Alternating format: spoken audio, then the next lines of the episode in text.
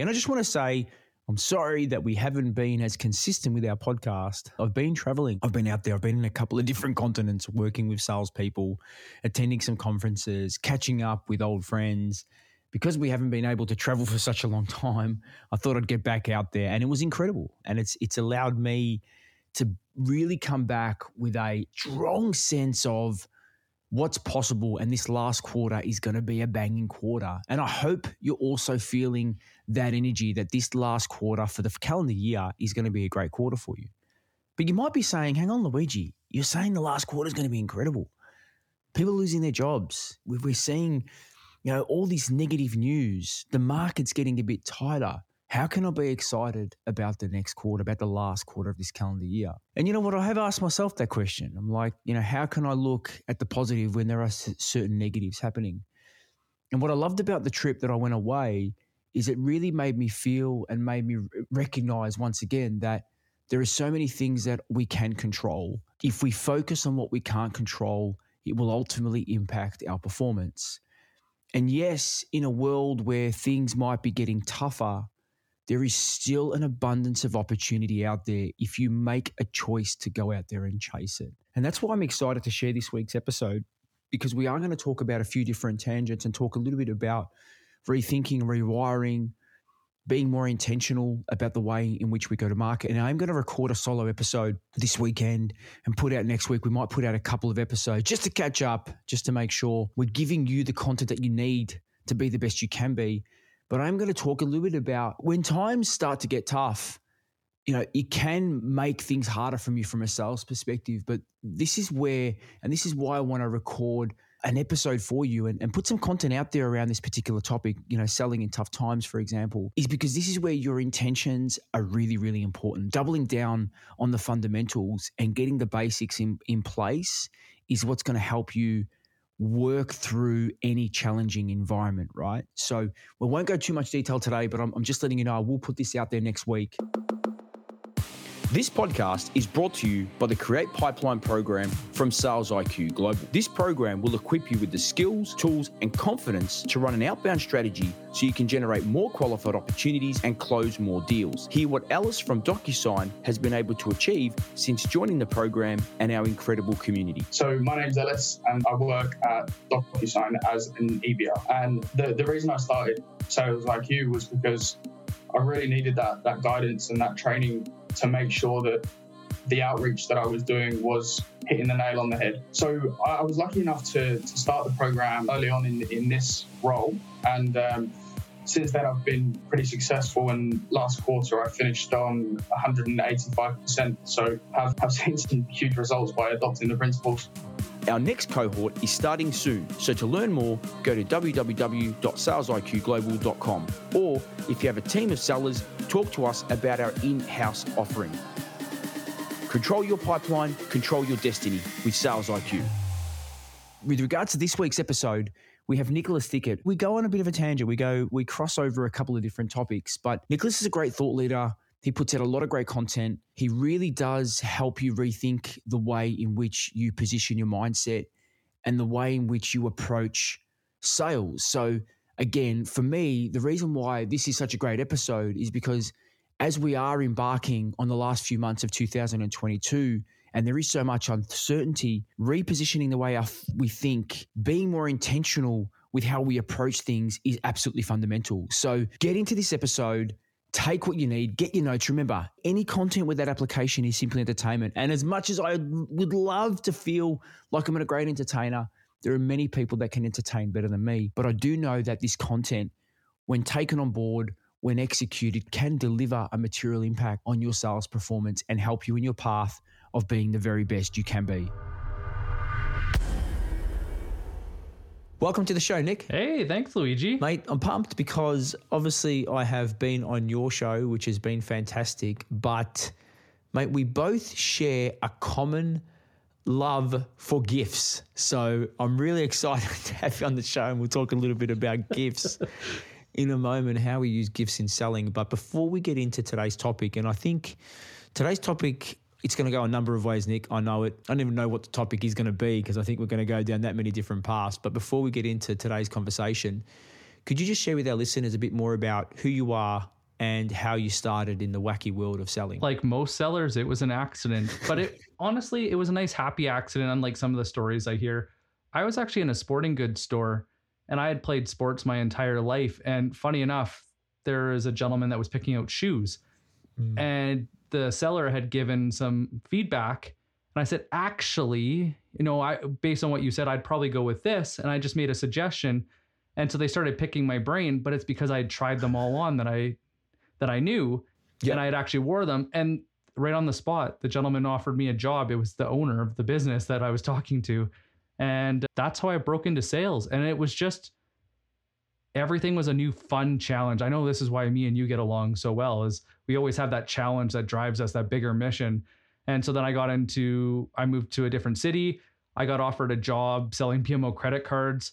I don't know why I did well. I'll be I'll be honest. Like I think the biggest thing I did is I showed up consistently and ready to work. And I ended up managing about 400 reps and being the area manager within a couple months. And then they capped my income and it was time for me to leave. Worst thing you can ever mm-hmm. do to a seller, right? Promise them right. the world and then take it away when they actually do well. Yeah. I I ran an insurance business, failed miserably, and then recovered and actually sold the business after figuring out consultative selling. Got into investment banking, did M and A, did really well. Was selling, you know, our lowest transaction was forty million, our highest was over two hundred. Wow! And I loved it. It was the first time in sales that I felt really appreciated because the people I was talking to, it was their baby that we were selling. Yeah. And they chose us to work with them because of our knowledge, because of the way I was talking, mm. like how I actually prospected into the account. Mm. And then I earned myself a all-inclusive hospital stay that rocked my entire world. I had a weird feeling. Yeah. And I quit. Mm. I don't I can't even tell you what it was. I'd slept at the office to close a deal. I had a weird gut feeling and I decided to quit. And within a week, I was in the hospital. The first three days, they didn't know if I was going to live or die because I had major organ failure and uh, sleep deprivation. Yeah. And it was the worst and best moment of my life because mm. I got to choose what I did next and how many people get to do that. Yeah.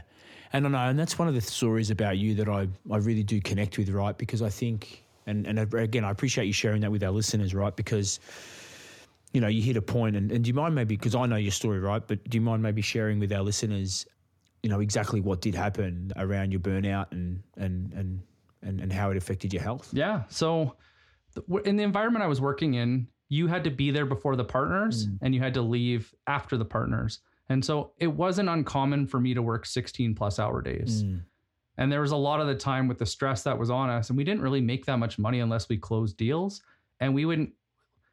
They're like an they're a typical enterprise deal. They were six months to twenty four months, depending on the size of the deal and the complexity and how much legal wanted to screw with us.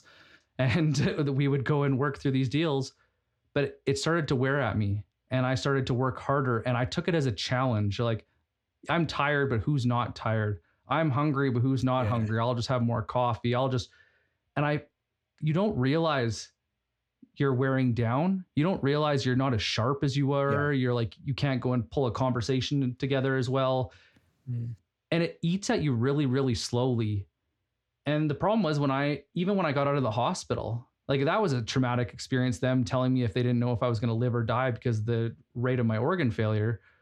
But when I got out, I wasn't better. Mm and there was the physical aspect and there was also the mental aspect of it yeah. too right? Because i don't think people realize when you wear yourself down you don't bounce right back. Yeah it takes time to recover right? So it took about six to eight months for my body to recover wow. but mentally like they say i just actually saw a study that they just finished two months ago and they say that burnout victims take three to five years to fully recover. Wow.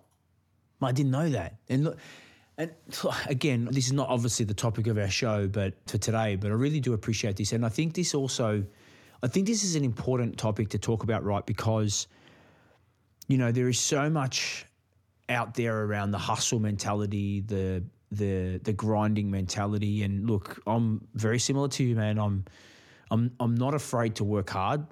I've done I've done the sleeping at the office. My P, my EA used to bring me dinner because I would skip dinner and stuff, and you know, I always had that mentality of I've, I've got to do what needs to be done to get the job done, right? And I've got to do what the others aren't prepared to do. But like, I think the, the, there's a time to work hard, but there's also a time to recognize that, hey, you know what? I've actually got to pull back for a moment. And you know what I've realized, because this has been an ongoing battle for me for 20 years, is that mm.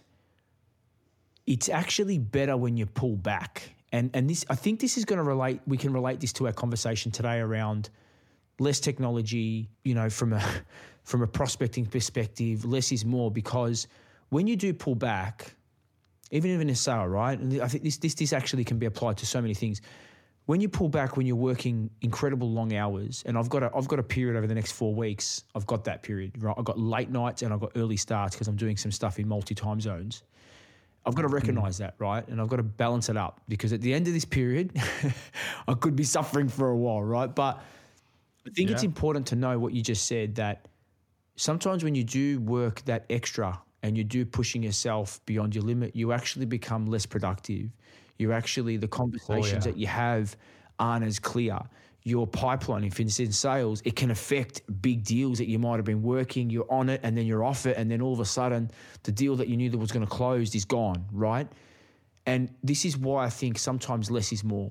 Eh, Because when we do less, from a work ethic perspective, we can actually produce more, right? It's like prospecting. When I prospect to a smaller group, I spend more time researching. I give myself more of a chance by multi threading. All of a sudden, the results I generate are far more than if I'm trying to just go, you know, manic, right? So I, I, I do appreciate you sharing that with me and sharing it with us today. I'd just love to understand because you, you, you actually worked in a really interesting environment where you weren't just selling a business, you had two sales. You first had to get them to give you the remit to sell their business, then you had to find a buyer, and then you had to convince the current buyer to sell their business based on whatever things. Talk to us a bit about what you learned through proactively going out to get somebody to sell their baby and then trying to sell their baby to somebody else that might not have had that emotional connection to that business. Where do you think I started? Do you think I started with the buyer or the seller? Look, that's you know what. Now that you asked that question, I think knowing you, I think you would have started with the seller so that you could have then said, "Hey," or I potentially got a buyer. I don't know. Maybe I'm wrong. Tell me. So originally, I started with big buyers, okay. and they already had purchasing teams. They had very, they were very well staffed. Then I went after sellers, but nobody knew me. Mm, And so, like when we were road warriors, is how do you route into the account where you're recommended? And so, one of the questions that actually started back then is who needs to know I exist in this company and what do they need to know before they'll book a meeting with me? yeah. And ironically, what they needed to know is that instead of going for funding, I could bring a big player to the table that not only would give them funding, but accelerate their growth faster than they could any other way. Mm, So I found a loophole because I was actually doing this in 2014 when the oil market crashed okay. and all the companies that were sitting on our shelf, they dropped in value from anywhere from 60 to 90% in less than three months. Wow. And so it's it goes back to sales is just conversations and creativity. Mm, And so I started looking at ways I could repackage things, that I could reframe things. And strategic buyers don't care necessarily if things are perfect, if the future you're selling aligns with what they're looking for. mm. And so it taught me a lot about gap selling Yeah. and making sure I understood the future. The biggest thing that I never considered in any of the other sales I did is how hard is it to get there? Yeah.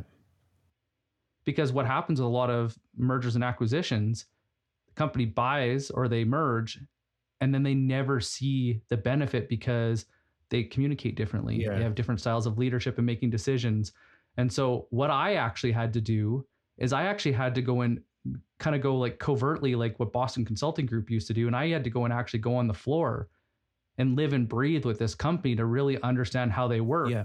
so when i was vetting vetting buyers that it felt natural and it was the hardest thing I did. But what I learned in that process that you had talked about not just a moment ago is you can't be too busy when you're doing Yeah. that or you miss things.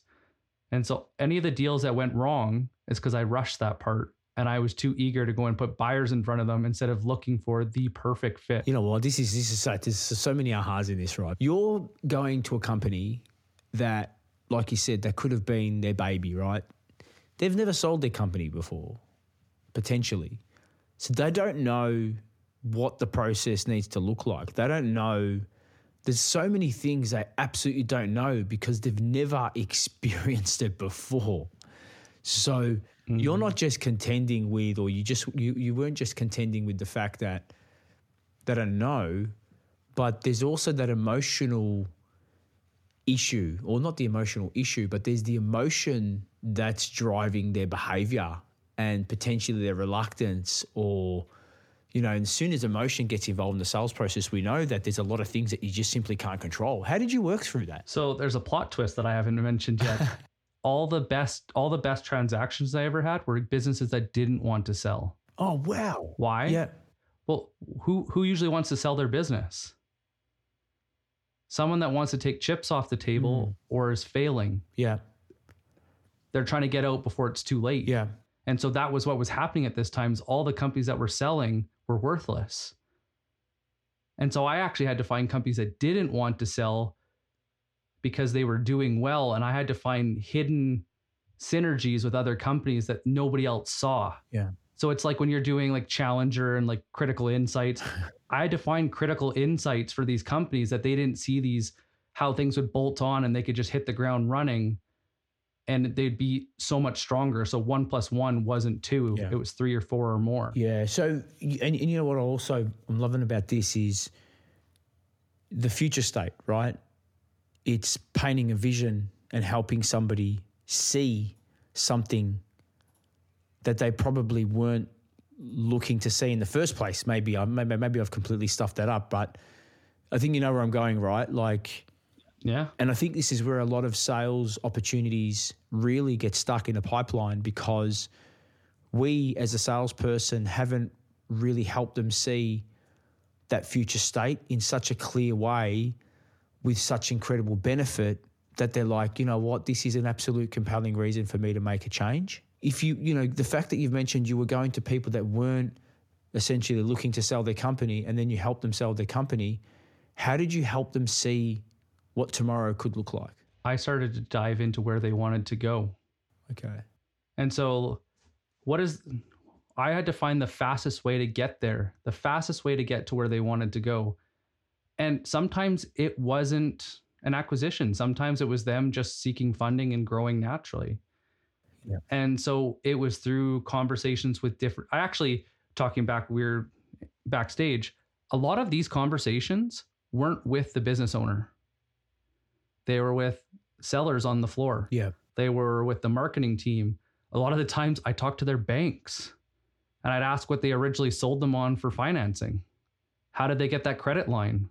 What was that revolving door? What did they sell you on? What did you what made you believe in them? Mm. Okay, where where do you think they can be in 3 years? And so I would actually take that 3-year vision and I would like where do you think you're going to be in 10 years? What if I can make that happen in 3? Yeah. And so it was a lot of digging, a lot one of the things I noticed with a lot of sellers is they they ask people where they want to go. People love to correct you when you're wrong. They don't like to tell you if they don't have to. Mm. But if you make a step an educated stab at what you think they're where they're going, hey, I saw this, this, and this. I'm guessing that you're probably going to want to go here no, actually, Luigi, I didn't. I yep. didn't actually want to go anywhere near there. And they'll open. And I, I've even seen. I think it was Chris Voss that even talked about yep. this. People love to correct, and they'll open up and tell you things that they should have never told you. Yeah, it'd be because again.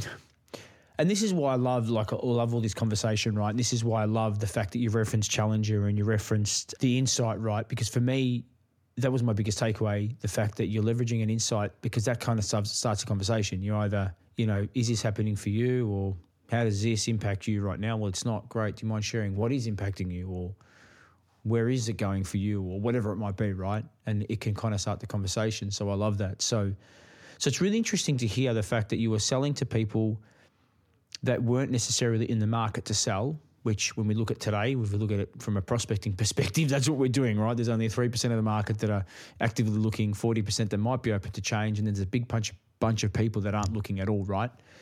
And that's what mm-hmm. prospecting is about. We're going out there, we're trying to engage with an audience and saying, hey, this is why we believe you should talk to us because of A, B, and C, right? So I love the fact that you can connect what you've been doing to today. What were some of the other big learnings for you? I know that you're really big on multi threading and you've referenced it a little bit. And in your current practice and what you do, you really help sellers understand the power of multi threading through social. Can you talk a little bit about why multi threading and engaging with people across the different platforms allows you to be known before they get to that point of decision? I think it, it's actually so much simpler simpler than people realize. As sellers, we are natural conversationists and we should be good listeners. what happens as you're talking to all these people is you're the one that hears the commonalities. Even though they're not saying the same thing, they're saying the same thing. Mm. You get to be the glue that naturally connects those things when they can't see it. Yeah. So when I was running synergies and looking for how these companies would bolt together, one of the things that they always asked me was, well, are they going to lay off my team or is everybody going to stay on? Because a lot of these companies, they were the main driver of a town. And so if I sold this company, I could kill a town. Yeah. Because this is before the day of remote work. Yeah. yeah and so right. you actually yeah. had to go and have that conversation, line them up, set them up an email, and basically get the people that weren't talking to have the same conversation and be like, hey, you said this, you said this. You're basically you're actually saying the same thing. Mm. So why don't we come together and have a bigger conversation and take this to the next step? Yeah. So that's pretty cool. So you're using you're using the multi-thread, you're using the different relationships that you're engaging with to find the alignment and then use that alignment to then bring consensus, right? Or bring the conversation forward. And sometimes people are we've all had it where there's somebody that's untouchable. Yeah. You just can't get them. Yeah. Right. And this is where social works so beautifully in this process. And b- back in the day, and make myself sound old, I had to do this old school. Yeah. And so social back in the day was gossip. Yeah. And so what I had to do is I had to talk to the secretaries, I had to go and talk to the mail boy, I had to talk to the people, and I had to start a rumor. And I'm not talking lies, I'm talking insight. Mm. Hey, did you know? Hey, did you know? And then it would spread. Yeah. With social, we don't have to go to those levels of, you know, getting our way into the company. We can put the message out there, connect with the right people, mm. network in and swarm an account so everybody is starting to say the same thing. And what is more impressive that when you get a hold of the person that's untouchable or when you get referred in? Yeah. And so it's just being really meaningful with every action and doing less, but making everyone better. Yeah. But again, I think there's two things to what you're saying, right? The first thing is, and and I'm not that old. Maybe I am old now because I just turned 40, right? But I did.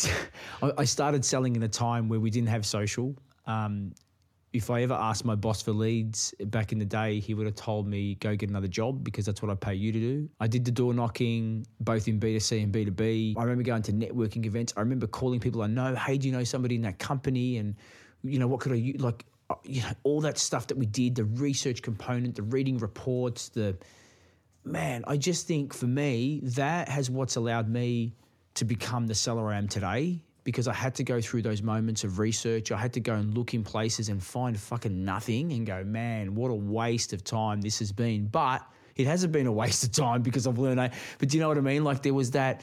I used to call it like you kind of pick up a rock, look underneath, and nothing there, pick up, and then all of a sudden you're like, "Hey, I've just found something." You know, you know, we can now we know what it's called prospecting, right? But for me, I go, that's that's helped me become the resilient seller, and I think one of the challenges in modern selling is that a lot of new reps, especially, haven't gone through that exercise. And, you know, if you think today, click a button, I got their mobile number. Click a button, it's in my CRM.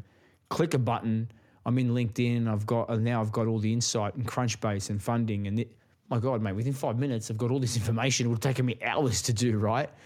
But I think the fact that it's become so easy, we've become potentially sometimes a bit lazy in what you've just said, right? Instead of going, hang on, before I actually pick up the phone, let me think about the entire audience that needs to know me. Let me think about why they need to know me. Let me think about what would be the compelling reason that they would want to reach out to me or refer me in.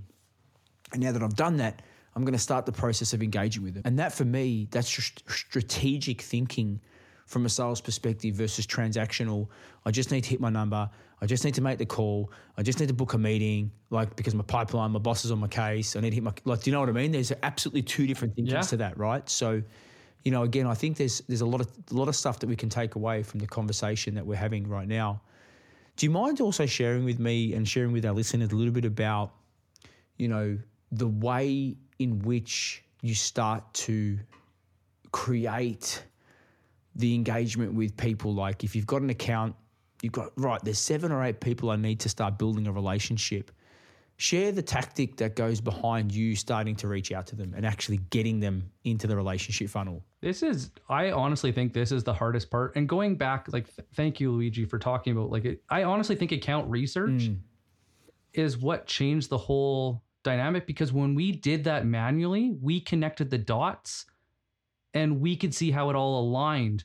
But when you don't do the work and you're just seeing it, you're a, it's an it's an object. Yeah. We're objectifying our prospects. They're just an object we're calling. And the problem is when you do that, it leaves them asking, "So what?" Mm. Hey, we're the best. We're amazing. You should want to buy for us. So what? but when we did the research, you're like, "Hey, I saw this." Yeah. And you know, it led me to thinking this. Interested in talking more? Yeah, you're right. No, actually, we were just talking. Mm because what you've done is you've done the hard work of thinking with them, yeah, thinking for them. And I think that's what got lost is that we had a hypothesis in our head. And so all our questions were very quickly right or wrong. And how how I used to go about this is I used to actually start with workflows. And so I would really focus on like knowing the industry, knowing the mm. account, and then knowing the personas and knowing whose workflow is the one that was had the most pain today? Yeah. Who had the most frequent pain? Who had the biggest pain and didn't realize how much it was costing them or the company? And I would start low. Yeah. Sometimes I would start in the middle and I would go and expand out, but not usually. Usually you start low. And what you're doing is I would do all my fact gathering with these people that were boots on the ground, doing the hard work and figure out where things were going wrong. What was on their wish list? Yeah. What what are they being judged on? And then what I would do is I would look at those KPIs and be like, okay, and I'd make a guess, knowing, you know, by talking to however many VP of sales or sales managers, you're probably judged on this. Mm. And I would follow who would get the call in the middle of night when something went wrong. And so all sales is is pain and gain, right? Yeah. So in B2B, the biggest driver is loss. Yeah. What are they losing but they don't realize? But it all comes from workflow. Yeah. The other thing is regulation, but they know that. So you have to connect those dots on the workflow and bring up those conversations. And so sometimes it was sales. Sales is always a great place to start. Even now, every salesperson's on social and they love to talk. Network with your fellow sellers, work your way yeah. in. But from sellers, what department will your work, will your product disrupt the most? Why? How much? And like it goes down to why change? Why now? How much? How much do you actually have to change to see that result? Yeah. Is it realistic? How long is it going to take? And is it worth? Is it worth it? Because I think that's the biggest one, right? Like I go, they've seen the problem. They're like, I can see the problem, but you know what? Me changing, it's actually going to be more painful than the problem. So I'll just stay with same, right? We see this yeah. all the time. Is they're saying, you know what? Yep, the fire's burning, but I can manage the fire burning, and I'm happy with what we're losing because if I've got to change, it's going to be, you know what? I got this, I got that, I got John. He's going to be a pain in the ass. I got, you know, there's all these things going to happen, and we see this a lot, right? And this is why I love Jen Allen and, and what Jen Allen talks about around mm. the status quo. You know, she, she, yeah. So I think this has been an awesome episode, Nick, and, and you know what. Me and you could talk about this for, for ages, but there is one thing. I know we've only got a, a couple of minutes left, but there's one thing I need to make sure we talk about, right? Because the power of the GIF, yeah. And I think, oh yes, in in a world where it can the sea of sameness i think can often happen right people are getting emails they're getting you know a good vidyard video but for me, my and, and you know what, salespeople are great at breaking shit, right? So I hope the world just doesn't take the GIFs, but I love GIFs, man. I send GIFs to my kids. I send GIFs to my girlfriend. I send GIFs to kind of send GIFs to everyone, man. I'm, I'm a GIF guy. And sales, I'm big on sending GIFs in my outreach process. Even when I've engaged with them and they've booked a meeting, I'm like, I send them a, you know, a hell yeah GIF. Yeah. Like, are you using GIFs in your process, man? And how is it helping you? So our brains actually interpret visuals faster than words. Words are actually really foreign for our brains to to actually pick up. And so it take that's why sometimes when you send a written document, it's so painful that people won't read it, or those like old marketing emails you would just ignore. The thing that gets captured in a visual is emotion. Mm. And so a lot of the time when we talk about empathy, it's not a matter of just feeling what's going on, but it's be able to go and carry that emotion and move the conversation. Yeah. The thing I love about GIFs is you can set the tone. Mm. And so I can say hey and I can make it like hey and like have that dark tone and like tell them something that's like I actually just went and found that. You know what Yeah. I mean? Because it's like a buffer, but because it it's not what people normally do and they can't hear my voice in a DM, I can set the tone and so they know how I'm talking. So it adds that additional element to text. Yeah.